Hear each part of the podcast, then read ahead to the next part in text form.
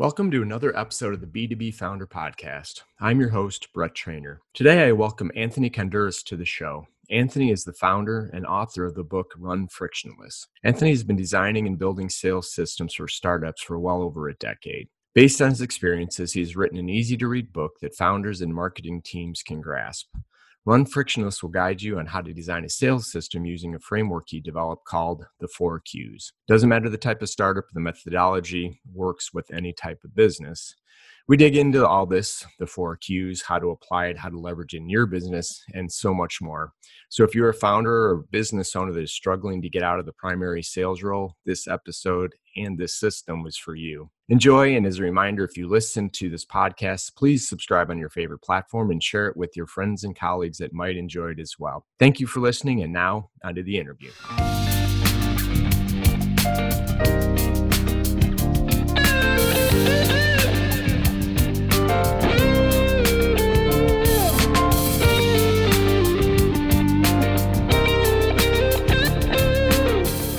Hello, Anthony. Welcome to the podcast. Hey there, Brett. Thank you very much for having me on board.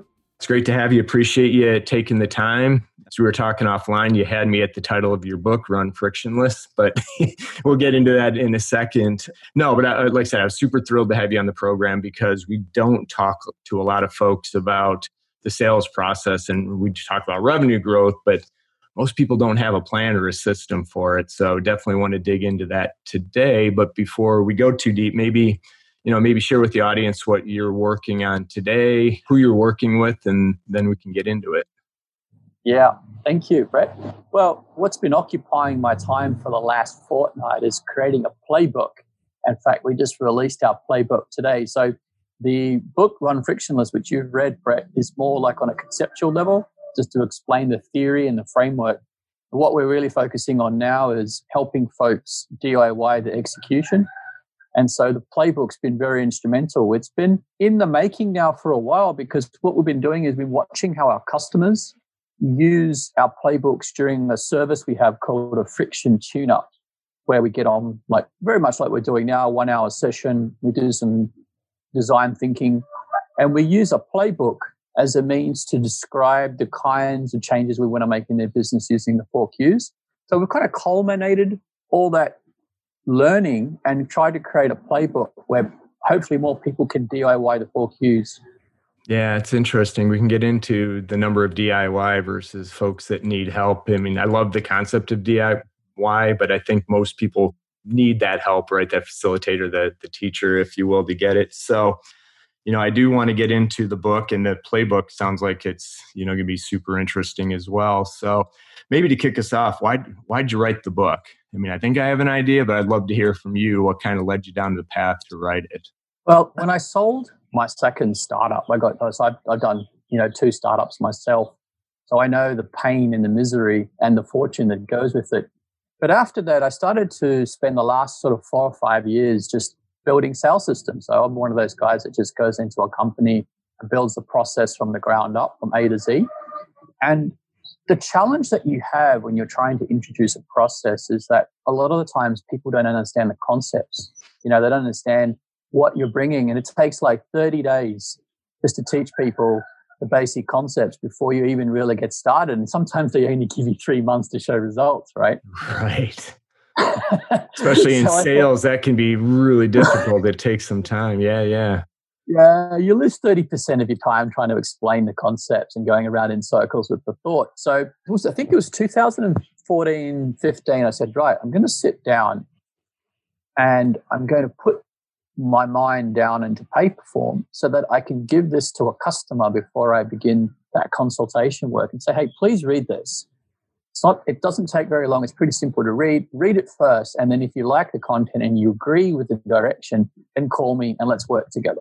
Yeah, it makes sense. And you're so right. I mean, even working between startups, enterprise companies, just getting two departments to speak the same language is really hard. And so if you're introducing a third, you know, vocabulary to it. And so when you when you started sending that out ahead of time, were you working with, was this back with the startups and founders or were you working with different groups? Who was your target when you, you first started looking at this? Yeah, it's all pre revenue businesses. I really took the most difficult end of the market and And I noticed that a lot of like business coaches, like people who are kind of in a similar field as like I'm working in, won't touch these guys. You know, they'll they'll say, look, we only work with businesses that do a minimum of five hundred thousand a year. So I started working with companies that were all pre-revenue. I don't know why, mm-hmm. but I like the challenge. it must be, or maybe I'm just a sucker for pain. I just enjoyed that, and that's that's really where the growth has been. But subsequently, it's expanded a little bit further. And we're getting now into like the 130, the 150 people businesses where you're talking more about high growth startups. Yeah, and, and, it makes sense. And we were talking a little bit offline before. You know, I spent you know 25 year career between startups and enterprise, and you know, enterprise has the same challenge that you solved with your book and the playbook that that startups have. And I love the idea of getting it you know in their hands early and building kind of the culture, the DNA around you know the four Qs and this process as you start to grow versus all of a sudden we've got 50 people or 100 people and they're trying to figure it out and love to get your perspective too as we dig into this from the founder's perspective how easy or difficult you know it's been for you to get them out of the sales process right? It's hard to get hard, hard to let go and i'm just i'm sure there's no single standard answer for that but just love your perspective on you know when you were starting this process how was that received? There's a, a kind of trend that I've noticed with them, if they haven't been able to get themselves out of a sales role by about the second or the third year since the inception of the business, they just start getting tired. And by about the fourth, the fifth year, if they're still making the same mistake, they're already trying to become like chairman. They're trying to throw themselves out of the business as opposed to scaling themselves out of it. Yeah, I like it. You know, so what I tend to do is I tend to talk to founders who have been trying for about two, maybe three years because they really understand the pain. They began to realize that they're getting tired. And that's when they're looking for frameworks and ideas. But to your point earlier, Brett, you were talking about technically led founders. Yeah. And it's interesting because a lot of the people who have been very excited about the framework are people who like frameworks, which tend Makes to be sense. technical people, right? Like they like WordPress and they like different frameworks and things like this. So when they hear about a framework, they think that's probably going to be better than the individual efforts of the people without a framework. So CTOs and COOs have been very excited about the four Qs because I just think that mentally they're they're looking for frameworks to put into their business. Yeah, and it makes sense and process driven, right? You're you're absolutely right. They engineers, CTOs, technology, yeah. it's you know the, the process and it makes sense. And that's kind of the other thing too, when you mentioned the two years, if it's not, I think you're starting to hit burnout at that that point, right? And I haven't seen personally worked with a company that's been able to scale where the founder is still involved in the selling process. They may be, you know, for super big, large enterprise deals, you may help close, but if they're active in the sales process, they're not scaling. Again, if they don't want to be, they want to be still fine. But something tells me your customers and your readers are not the ones that are happy to be in the sales process. Is that, is that fair? yeah, it is. And I think as a shareholder, I'd be a little bit concerned in the business because, you know, what's the value of a sale that's made where it requires the the founder to close the sale or to, or to create the sale. Like, really, what's the value of that sale? I think the value of the sale is when somebody else other than them can close the deal without them. I think now you're talking about a valuable sale. Yeah, I hundred percent agree with you on that. And it gets harder, right? Because the, the the founder and you know they're very passionate about their product, and it's just through pure excitement and enthusiasm they can get some sales. But you know how do you translate to the first guy you're bringing on or gal or woman to help sales they're not going to have that same passion for your product hopefully they see the value of the product but mm-hmm. i think mm-hmm. that's really where the value of your system comes into place you know is having a clear process that as you bring salespeople on or just anybody that can help with the sale you know there is a, a playbook for them them to follow. Yeah no I, I, think that that's the idea because you know you were describing it before as being almost like sort of black art you know where it's you just keep trying to hire the right salesperson to make the sale. And i think we now we need a lot more predictability and that's what's interesting about your podcast. I like it because you're talking about ideas about how to introduce predictability as opposed to like these tips and tricks which like work for a while. But I think we need way more robust means of knowing that we can reach predictable revenue. Yeah, no, that's so true. And I used to have the tagline in the early days. People have been listening from the beginning would know, you know, it's a no hacks approach to growth, right? Because there's some shortcuts you can take, but it's not yeah. sustainable. So maybe that's a good segue into and again, we don't have to go super deep, so people actually will go out and buy your book and then find the playbook and reach out to you for help. But I think it would be a really good exercise to kind of go through the four Qs. I may have a few follow up questions that I've been saving since I, I read the book. But I think that would be really a good help. At least people would have an understanding what the framework looks like. They've heard us talking about it. So are they thinking, is this something I can really do? Or do I have, you know what I'm saying? So let's let's get into the at least the core concepts of the book. Yeah, sure. So the four Qs is a decision making framework and it's designed to help sales teams or the founder of the organization scale their, their organization, their business. And four Qs because there are indeed four quadrants. Quadrant one addresses whom we serve. I mean, the remaining three quadrants deal with what we are serving, uh, the customer, uh, what we share in common with the customer, and how we serve the customer. So the first quadrant is really primarily focused on customer profiles, who we serve. Second quadrant is really looking at the product, what we serve the quadrant one. Quadrant three, you raised earlier, which is interesting, which is who we are, which is a much deeper question. And then the last quadrant is how we serve. So this is more about the interactions or the experience. How does it feel like to become a customer of your business? Yeah, and that's where I, go back to Ty and love the title of frictionless. Right, hopefully their interactions with you is frictionless. They get through, you know, clean, smooth. They have a great experience, and you know, it's interesting when you're talking about the pre-revenue, and if you're looking at quadrant one, who's our customer profile?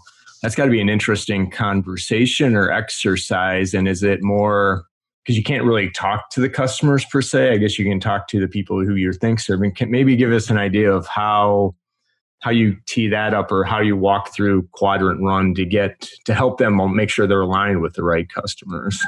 Yeah. So it really is a series of tests. And i think one of my greatest criticisms of startups is when one of their one of their challenges if you may is to get a quadrant one quadrant two fit. You want to be able to look at the features the limitations and the workarounds in quadrant two and find the customer who you ought to be serving in quadrant one. So, in a sense, what you've got, imagine, Brett, you've got like a stick and you're trying to fit this piece of timber into a piece of furniture, right? You can spend all your time in quadrant two building product and shaving that end of that piece of wood, only to discover later that the other end doesn't fit anyway. So, you can waste millions of dollars in your shareholders' money burning it away in quadrant two, when in actual fact, a lot more work could have done be done by the salespeople so here's a really simple way that they can start making headway into quadrant one. And that is one really simple practice would be from every sales call, every sales interaction that the salespeople make, they have to bring away one piece of intelligence to help make the next sale easier. Yeah. And we set up a ticketing system in one organization. It was awesome. So they had a ticketing system, very much like Jira or Trello or anything like that. Yeah. What would happen is that the salespeople were obliged uh, each time they have an interaction with a customer, they've got to try and give back some intelligence to the organization to help qualify better what's going on in quadrant one. Yeah, I, I, think that's a fantastic. And it's like kind of the customer service calls, right, with dispositions, right? So this is why they called, and yeah. here's it. So you get a better idea of who's calling in about one. Because if you just ask the salesperson afterwards, well, why don't people buy? The price is too high. Uh, maybe you might be right, but there's probably, a, I love that idea of putting some research in behind and learning from everything, right? You're putting in the time, you're not scaling yet. You might as well take advantage of every one of those calls that you're making. I'm guessing that's a shift for some of these founders as they're starting to go through this process, right? Is there a little culture shock when they do this, or is, does it make the light bulb go off and go, aha, this makes sense? Yeah, you know, if it's a situation where there's at least one person in the organization who can consistently make sales, you're talking about a much easier problem to solve, right? Because right. it's really about studying their behavior and then replicating it. But if you're in a situation where nobody is making sales, so I've dealt with some pre revenue organizations where not even the founder is actually making headway selling product what you've got there is there's no point talking about sales commissions because actually the, the role of the salespeople is not to make a sale. it's to teach the organization how to make a sale. Yeah, I always used to say it's to help the customer or the buyer facilitate the buying process, but I like that too. Help them learn. Yeah, way too many that it is about the quota and making the sale and hitting the number, and nobody's getting smarter doing that, right? The good salespeople are getting richer, the organization's not getting any smarter. Yes. And I think as well, the interesting part of quadrant two is, is that if you do it smart, like what way I suggested in the book, which is you have the customer who you serve today and the customer profiles that you serve tomorrow. So you get very, as one operations person told me, he said, you know, he believes that the quadrant one, quadrant two fit is actually the responsibility of the product owner. Very interesting. In this organization, when we rolled it out, he was saying, no, it's actually quadrant one is not going to be the responsibility of the salespeople. It's the responsibility of the product owner. And so what he did was, was he got the product people to spend less time in quadrant two and started building them into the interactions to get first-hand intelligence from quadrant one. So back to your point, you know how you were saying before, the salespeople come running in and say, ah, oh, they don't like the price, ah, oh, they don't like the features. Well, the product owner can't deal with that, right? That's meaningless intelligence. So because their livelihood is on the line, they're going to dig a little deeper, right? To find out exactly what the problem is. Yeah, uh, no, 100%. And I was just looking for a, a quote that I think came from you, which was along the line of what you just said.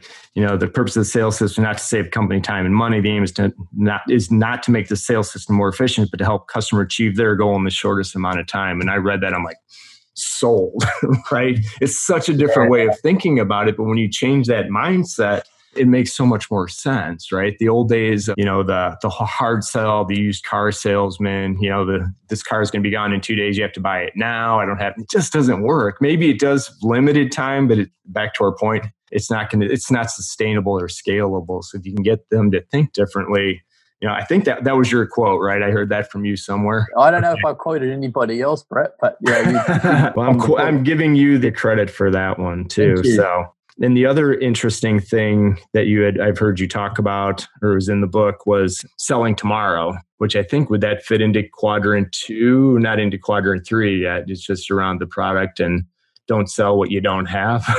Oh, Maybe oh, right. go get yes. into that a little bit. I thought that was really interesting. Yeah, so you know, when you read bad customer reviews, when customers say bad things about companies, they find it very hard to articulate this this concept, this idea of future self. But it's essentially when you've been sold on, you've been told, because a lot of salespeople will say yes, yes, yes to everything, because they don't spend enough time in quadrant two reading the fact sheets and thinking about the limitations, and then trying to say to myself, okay, well, I understand these limitations of the product today. Who is the best match in quadrant one, you know, for it? Instead, what they'll do is just that they'll try to future sell the product and just say, well, it can be done. Yes, yes, yes. Only to create a moving target Right. Where then what happens in quadrant two now is the customer will wake up during the onboarding process or at some point well, after the transaction, they'll say, look, you sold me on this. You t- this would be here. It's not. So guess what? This is now conditional. The sale is conditional to this feature. I won't pay. I'll just wait, take as long as you need, and I won't buy it until you build the feature. So they're really putting the organization in a difficult position now because they're hijacking their product roadmap. Yeah, and especially when you're smaller and growing, that's almost impossible to, to overcome, or it just creates so many other barriers because then you got the product team trying to figure out which one's the most important so I can close that sale. And, yeah. you know, I know I tie it back to enterprise sometime, but this is where I think smaller companies and startups have the advantage because they can build some of the biggest failures of larger organizations. You know, I've been with companies where marketing oh, will position one way, sales will sell it this way. You try to onboard them with features that sales promise that they don't have. So they're already dissatisfied by the time they even get to the customer success right. team.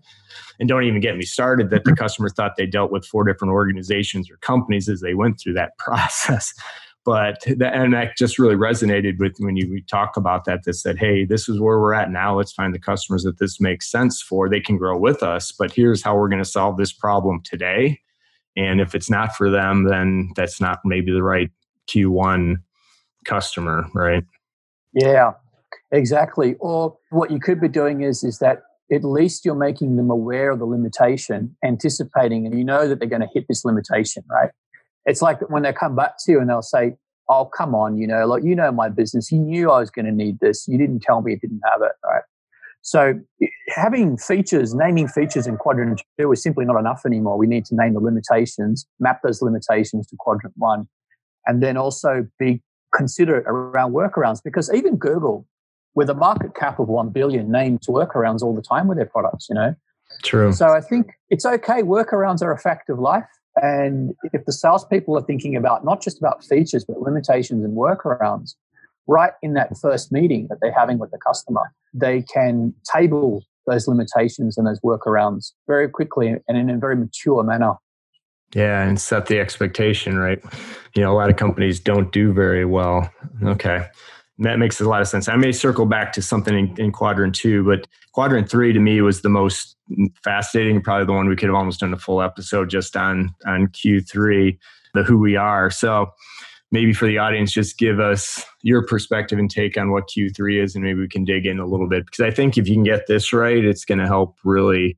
You can make some mistakes in Q1, Q2, and Q4 if you get Q3 right, which probably no one's ever 100% right, but I think striving for. So I'll kick mm. it back to you to kind of give us your your perspective on that. That's very perceptive, Brett. There is no one of my grievances with frameworks, and I researched a lot of them before I wrote the four Qs, was they would stick you in fixed starting position. You know, they say you have to begin at this point. But one of the cute things about the four Qs is you don't have to begin your journey in quadrant one. You can move sequentially, but a lot of people like to begin, say, in quadrant three. And I've had a lot of more like CX, DX people actually want to begin their, their journey in quadrant four, right? Yeah. So it's good that you're thinking about quadrant three because I tell you what, if I was to redo run frictionless as a business, and we operate on the four Qs, so we use the four Qs product in our own company. But if I were to redo it again, I think that I would spend less time getting a quadrant one, quadrant two fit at the beginning of our journey. And I would have gone for a quadrant one, quadrant three fit and to give the viewers an understanding of why, like, okay, what is quadrant three? Well, who we are. There's essentially two levels to it. One is the identity of the organization. So it's about how you can consistently brand yourselves through every touch point which occurs in quadrant four. So that's just the first kind of cursive level. But the deeper, more sinister level is the shared belief and whether you ever strike a shared belief with quadrant one. Because what we found was in our research was yes, it's true that customers make rational buying decisions between quadrants one and two. They look at the features, the limitations, and the workarounds, and then they try to compare that with other vendors to make the most informed buying decision. But we've found that in, even in B2B sales, we're discovering that the irrational buying forces of quadrant three really kick in, especially towards the end game of the sale, where everybody in quadrant two starts to look the same. And people sit around the table and they say, Well, who stood out for you? Now you're talking about quadrant three, who we are. Yeah, I think I read your quote. You know, seventy percent of the buying decisions are made out of Q three, right? If that doesn't yes. wake you up or open your eyes, you should be paying attention to this, and it makes sense, right? Because as we talk about yeah, to your point, and I've got an oversimplistic view of, you know, if you look at your problem and your go to markets, right? What problem are you solving for the customer? How do you solve it? How do you solve it differently? And you have the proof points, but that's almost to your point. It's hard to defense that unless you're different is really different and you've come up with a unique way. Mm-hmm. But unless you can wrap in, you know, who we are as part of that different, I think that's when it gets really powerful. Yeah and it's controllable. But if you don't get Q1 and Q2 right, and there is there's only six people that care about the who we are, you're not going to to scale it. But I don't think there's that many people that actually pay attention to the the Q3 and who we are, and that's where a lot of the value comes. And I know Q4 with the execution process, 100%, you got to get that right. If they have a bad experience, they're not coming back. But as you're trying to get other people at least as this is what I took out of your book, is you're trying to get new people into the organizations to sell you know your product or solutions you've got to get them internally as part of the who we are so they can with confidence right sell that to the customer base and it's not just uh, oh, features and benefits here's our price you know, I got to make three sales to get it. So I don't know if you've got any magic sauce that helps people really get to that who we are in Q3. I'd love to maybe have you dig in a little bit on that and, you know, how you ended up on that as part of the process. I know it's a very broad question, but yeah, just kind of curious how you got there and how you help companies get there, I guess is even probably the more helpful point. Right. How I got there was very easy to answer. What I noticed was when we were designing pitch decks for organizations, we started spending more time at the beginning of the pitch talking about who we are. So maybe five slides.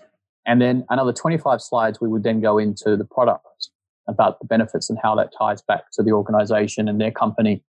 But the most important thing was is that I would teach the salespeople if you don't capture their imagination, their attention in the first five slides, the product won't matter. They'll never buy anyway. Don't worry about quotes. Don't worry about features. In fact, just pack up and leave because there really won't be a sale. You will push the square into the triangle. You think you'll cheat yourself into believing that you're going to sell by using those hard tactics you described earlier, but you won't sell this product because if they're receiving glaze eyes or you are met with hostility, which quite often when people don't share your belief, they're hostile. Right? They'll tell you to get out of the office. I don't believe this stuff you're talking about. You want to get to that quadrant one, quadrant three fit as early as possible. So, one of the things that you can do is building qualifying questions right back in the early game, where you may ask like one or two questions which seem irrelevant to the customer, but actually are testing whether or not they believe. And then don't let these people into your company because you're just wasting the time of your salespeople dealing with people who, by the way, you cannot change because we've done tests with our market research people where we tried to convert non-believers. We said, how much would it cost an organization to convert somebody who didn't have a quadrant one, quadrant three fit? What, what would be, what would it take? So we got two fellas, right? The two top salespeople in a company, and we, we devoted their time to dealing with people who don't believe. Okay. So in this organization, the whole belief about the companies around compliance and the importance of compliance. So their customers come to them because, man, we believe in compliance. We need this for our enterprise business, right? But there's a group that don't believe in compliance. They believe in maybe they believe in price, okay. maybe they believe in something else, right? Yeah, yeah. So we said, what could we do? Like, and I said to them, look, I want you to just beat them over the head every single day. Don't talk about the product. Don't talk about the quote and just get on the phone every day and say, we need to talk about your beliefs. Where are you with this? Have you changed since we last spoke? Let's try again. Let me try another angle. And we tried and tried and tried. And guess what? We only converted 5% wow. of non believers, man. We went like, holy crap, a quadrant one, quadrant three fit. If you don't get this right, you are in a lot of trouble. You get a very expensive sales cycle too, right? At only a 5%. No, that's so true. And I'm, I think we've all had those customers that we've chased and we know I can convert them, right? They're close to seeing the value. They like me, but you know, two years later, we're still this close to closing it. But the fact is, they never really saw the full value of what and had that shared vision of it. So, and I think this is perfect, perfect framework for companies that are, I mean, frankly, would work at the enterprise, but you're convincing a lot of different people and changing fundamental beliefs. But, and if you can get this right up front, I think your traction and your momentum and taking the friction out of the process is going to help accelerate some of that growth. Yeah. And that way, you know, we cannot have the shared beliefs is inside out. So you cannot go out to customers and the public and say, this is what we stand for. And then when you come back inside the company, talk about something completely different. It's got nothing to do with that. It doesn't work like this. It really is the very truth. And if there's one question that you can ask yourself, even in your own business, Brad, it's simply this. If you're trying to find what your belief is, you're trying to seek it, just ask yourself, if you didn't make any money today, what would be your motivation to go to the office? And then that becomes then the underlying basis for whom you hire because those salespeople or the customer service people, what would be, if we didn't pay you today, what would be the reason why you would want to come to the office? And hopefully, everybody's talking a very similar belief. And then that belief will start to perpetuate into the quadrants one, two, and four throughout all of your decision making. And so when you start talking about how to scale yourself out of the business, if you can get a quadrant one, quadrant three fit, your life is going to be so much easier now because people's decisions in those other quadrants become so much better. And something you said earlier was about the power of how when you get a quadrant one, quadrant three fit, it influences the product you build in quadrant two. You see, the problem with quadrant two is it's not defensible. You right. know, we can reverse engineer out and figure out your product. We'll go and read it. I know because I teach people to do it. You know, we go and read the terms and conditions. We read your FAQs. We, we do the fake demos. We figure out what's going on. But if you really want to confuse competitors, if you can take quadrant three and then start to direct the build in quadrant two based on your beliefs, you confuse the crap out of them. I've got no idea what's going on. Yeah, that's that's so true, and that's where we get back to how are we different, right? And yeah, so much because if you're going to base your business model on we're better, man, you've got to be a hundred x better, and because everybody's better than everybody else. Yeah. And you know, just a, a question I had before we get, we get into Q4 is as we're seeing the, you know, with COVID and the move, we've seen B2B especially moving towards digital, right? It's been slow and, you know, we're a unique snowflake. Our industry is not digital. Hog, well, everybody's going to be there now. So, where I've seen success is when these companies are then able to articulate, you know, the Q3, Q1 online, right? It's one thing if you and I are having a conversation, we can get into it. So, have you had or any recommendations? Maybe this is book two you know how to take that that messaging from you know mm. the person to person to the online where i may come into your website and i want to make sure that that who we are is is coming across within what we're doing digitally. That makes sense. I said a whole lot of words. Oh no it's quite accurate. And so what you can do there I, I can think of like a broad approach which is your quadrant three, quadrant four fit. So what happens is, is that when you write the brand guidelines of the company, you know, its branding guidelines, you need to think about the belief and you need a sentence for the belief, like one sentence. It needs to be distilled with no marketing jargon, written in the most simplistic language you can imagine. Okay. And then what you want to then do is, is when you're writing the content, the words, the pictures, which are going to associate themselves with every interaction, including the website, you want to make sure that you're gathering some of what was in quadrant three and injecting it into those interactions because that's what will make them unique. There is one experience that I've designed in our company that I can tell you about that we're using in a few other organizations like our clients specifically has got nothing to do with quadrant two. It's got nothing to do about transactions. We're not selling. It's called a sharing session. And what happens is, is that it's a means of us to test whether or not we share this belief with another organization. It's done online and it's designed to be a sharing session. So what happens is, is that you are expected to communicate and so it's not a one-way presentation. It's like we're talking to our audience, but they're reciprocating their experiences at different points. And we're starting to gather not only their level of sophistication, but if they are not engaging with us and enjoying this sharing session, we're not going to be serving later. We're just, you know, it's over. It's not a good fit. Cut yep. ties, right? Save time, both everybody's time. It's not going to be an. Ex- and just kind of a follow up to that. I know we're going going back to the sales. So if you're looking at recruiting folks, my belief is that the traditional profile of a sales rep has changed, right? Give me a good problem solver, a facilitator, somebody that's empathetic is going to be a still have to have the DNA to ask for the money at the end of the day, right? Hey, if we solve this problem, you know, do we have a deal?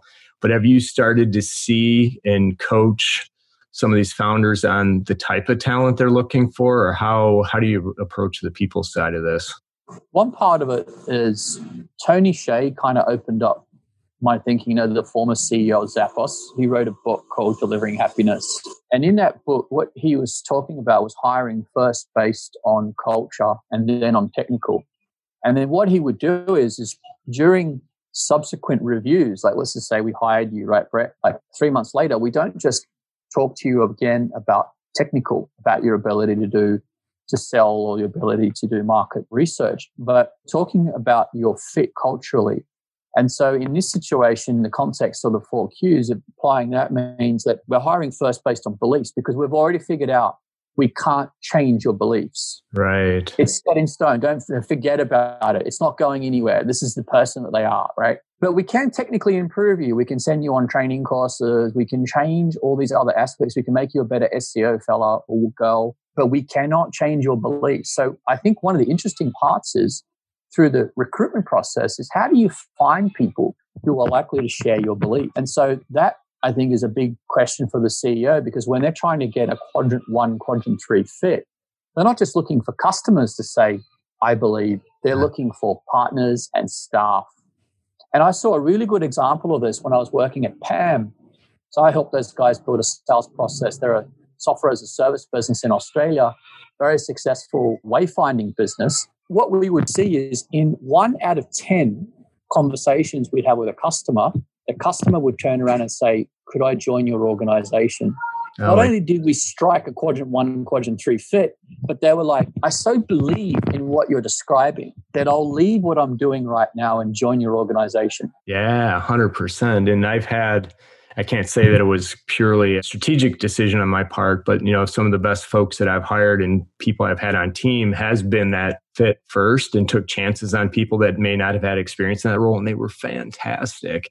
You know, I'd almost take a yeah. team of those people and maybe it's just finally catching up, right? That it's we no longer just have to do the job that I mean, we have to do the job we're hired for, but the way we think about roles and functions in organizations, especially on the go to market, I think is is changing. Give me the good customer empathetic person first every time. We'll figure yeah. out how to we'll do the rest. So I know we're starting to run short on time and we have not covered Q4 yet, which is important, which most organizations don't. So maybe you know, if you want to give us a, a, few highlights from from Q4, and I don't want to shortchange it and make it sound like it's not important because it all comes down to the execution there. But yeah, maybe just give us a quick uh, your overview of of quadrant four. Sure thing, Brett. So, well, quadrant four happens to be my favorite quadrant. Whether I'm working in that in my business or I'm helping a client, I love quadrant four because quadrant four is how we serve. Okay, and so, specifically, it's like the precise set of interactions required to create a customer. Okay. So, you know how you go into a business sometimes, you know, Tom does it one way, Jill sells another way. And what you want instead is, is you want to get everybody consistently working on exactly the same blueprint because that way people can then isolate and identify together which ones work which ones don't and so that feedback loop is so much stronger if you've only got one variant which you're operating on as opposed to many, many different variants. Yeah, no, and that makes sense. And do you apply that across? Again, I'm still more of an advocate of don't think of sales and marketing as sales and marketing. It's really, again, I'm going back to buyer enablement, right? How do we help yeah. that process? And so I guess where I'm going is from a tactical standpoint, are you looking at kind of the tasks that go across the buying process or the sales process? And then looking at what are the key activities that take place. And then maybe we'll figure out who's the person responsible for it. So it's really understanding what needs to take place at key met milestones or is that fair way of looking at it? Yeah. You know earlier you were talking about how the goal of the company is not to serve their goal but to serve the customer's goal in the possible shortest time.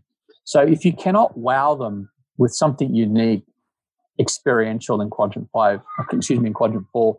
At the very least, serve them in the fastest possible manner, faster than your competitors could. So, what you're doing is you have to become very clear.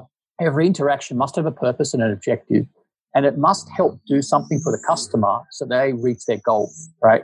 And so you cut away all the fat, get away all the rubbish that's unnecessary, and you get them to where they want to go in the fastest possible manner that is the minimum requirement for quadrant four. If you don't do that, you miss out on a very important data point that we've discovered called customer expiry because most organizations are not in competition with one another.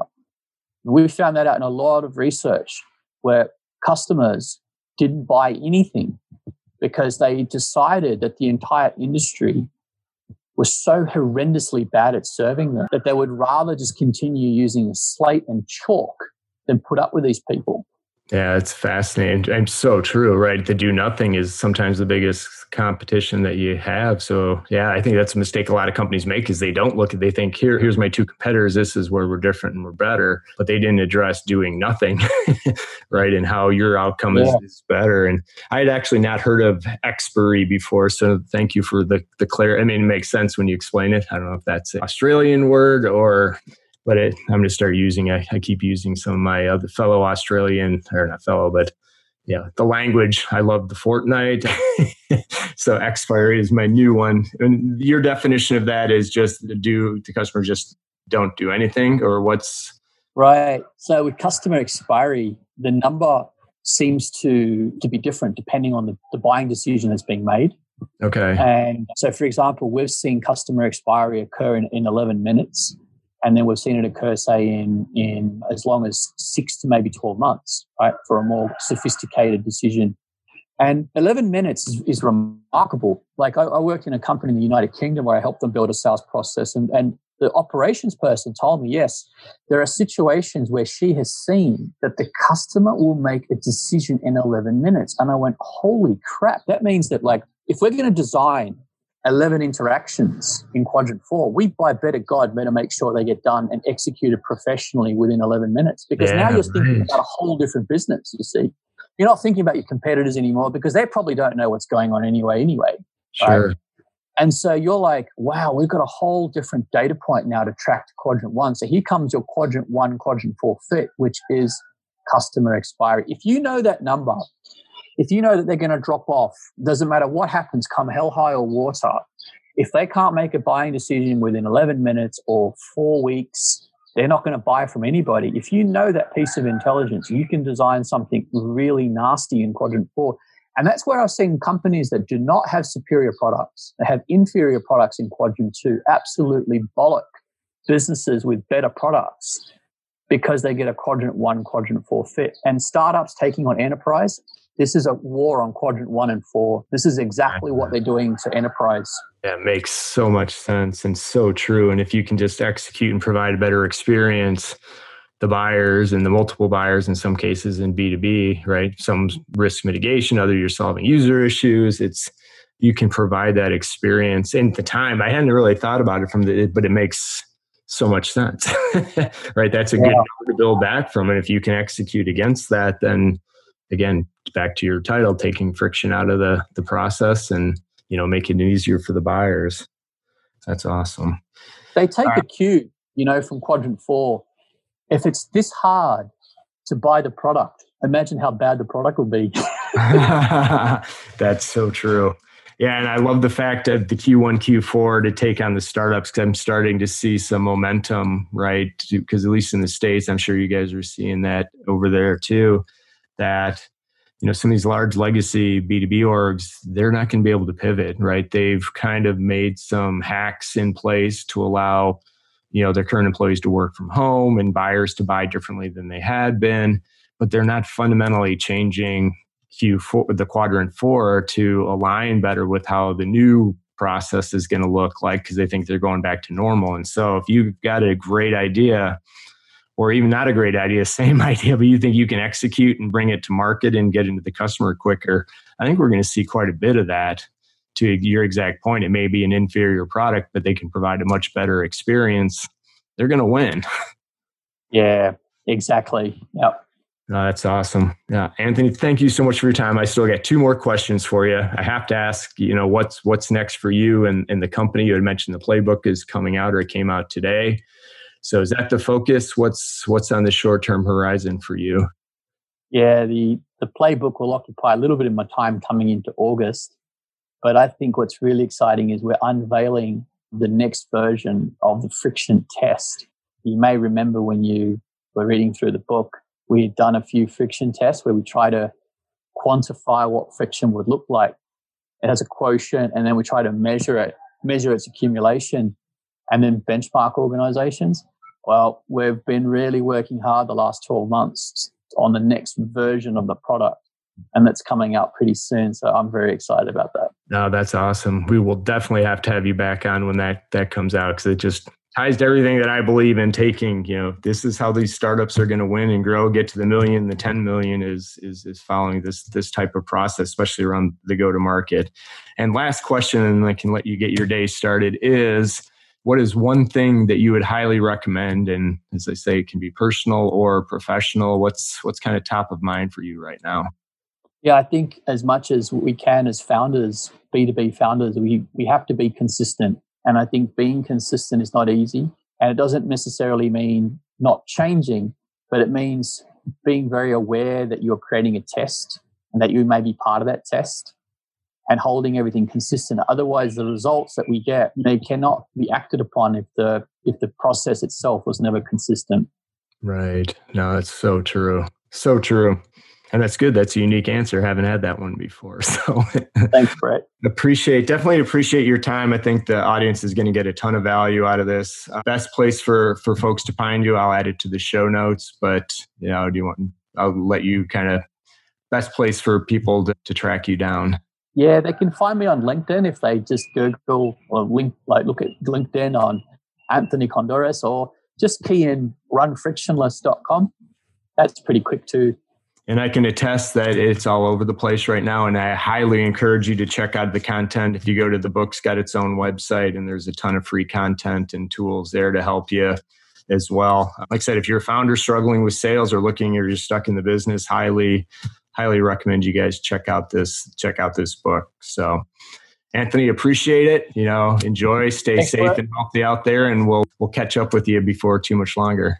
Thank you for having me on the B2B Founder Show. Thank you. Take care. Appreciate it. Take care. Thanks, Anthony. Bye. All right.